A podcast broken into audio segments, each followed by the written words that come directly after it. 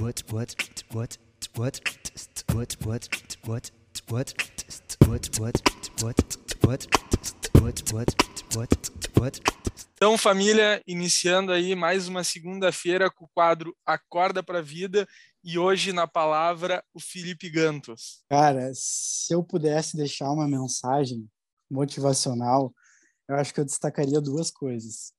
Primeiro, uma constatação antes que vocês vão entender o que eu estou falando. Eu acho que a gente tem hoje dois grandes perfis de empreendedores, né?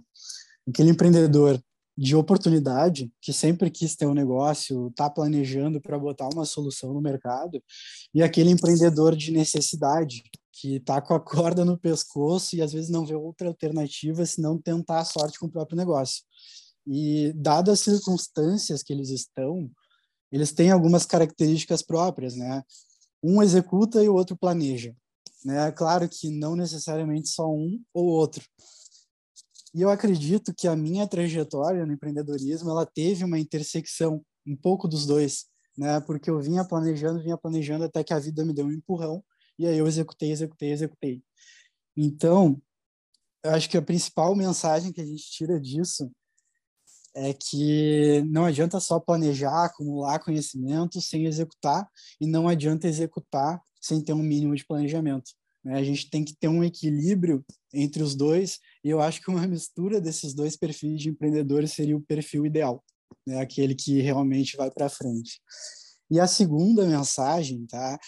também um pouco linkada com isso, que a gente que planeja, sonha ter um próprio negócio, a gente às vezes imagina uma caminhada linear, né? A gente vai subindo um degrau, vai subindo outro degrau, quando na verdade isso não existe. Na verdade, a trajetória do empreendedor é assim, altos e baixos, tipo uma montanha russa mesmo, né? Então, se tem dias que parece que tu não tá progredindo, e se tem dias que tu acorda sem vontade de fazer nada, cara, só persiste, faz o que tem que ser feito, porque tu vai ver que no final a conta fecha. Né? A gente tem que aprender a lidar com os problemas do dia a dia, com imprevistos, com cliente cobrando, com processos judiciais no meu caso. Então, assim, são inúmeras coisas que a gente tem que administrar, né? E não dá para deixar se abalar. Se realmente é isso que tu quer fazer no longo prazo, pensa no objetivo e toma a própria jornada como uma recompensa diária para dizer, poxa, consegui mais um dia e estou mais perto daquele objetivo.